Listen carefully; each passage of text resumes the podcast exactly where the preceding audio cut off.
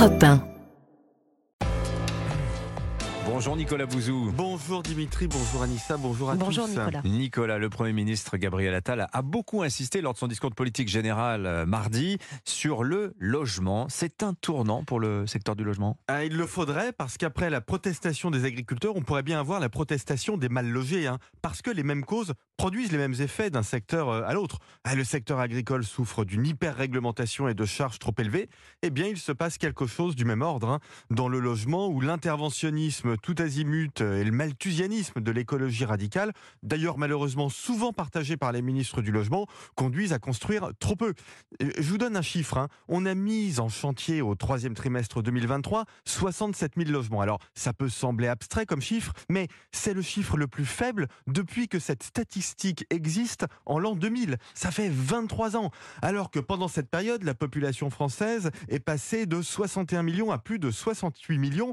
Et puis qu'on fait face à un phénomène assez nouveau. hein. C'est la multiplication de la séparation des couples. hein. Il y en a maintenant 260 000 par an.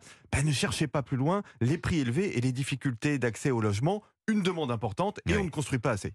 Alors, il y a aussi une pé- pénurie pour euh, les logements à louer, Nicolas. Ouais, il y a des chiffres très intéressants qui viennent d'être publiés par l'application seloger.com. hein. À Paris, le nombre d'appartements à louer a baissé de 75% en 3 ans, 50% en une seule année. Alors, Parmi les raisons qui expliquent cette pénurie, hein, euh, il y a l'encadrement des loyers qui réduit la rentabilité de la location et qui diminue l'offre et encourage le marché euh, souterrain. Et puis, il y a aussi le retrait du marché de 14 000 logements qui sont classés G. Vous savez, ce sont les fameux DPE, les diagnostics de performance énergétique, dont le Conseil d'analyse économique vient de montrer qu'ils ne sont absolument pas pertinents. hein. Euh, les logements classés G, euh, dans la réalité, ont une dépense énergétique bien plus faible que ce qui est annoncé par les euh, DPE.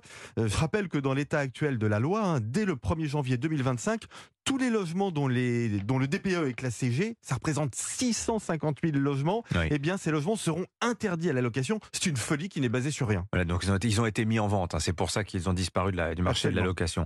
Dans sa déclaration de politique générale, euh, mardi, Gabriel Attal a fait des annonces pour euh, résoudre tous ces problèmes que vous soulevez là Ouais, oui, oui, on va redonner du pouvoir aux maires, hein, notamment pour l'attribution des logements sociaux. Ce qui est bien, hein, c'est aux communes de décider de la politique de peuplement euh, des villes. Mais enfin, tout ça ne veut pas dire qu'on va construire davantage. En fait, il faudrait assouplir des lois qui empêchent de construire.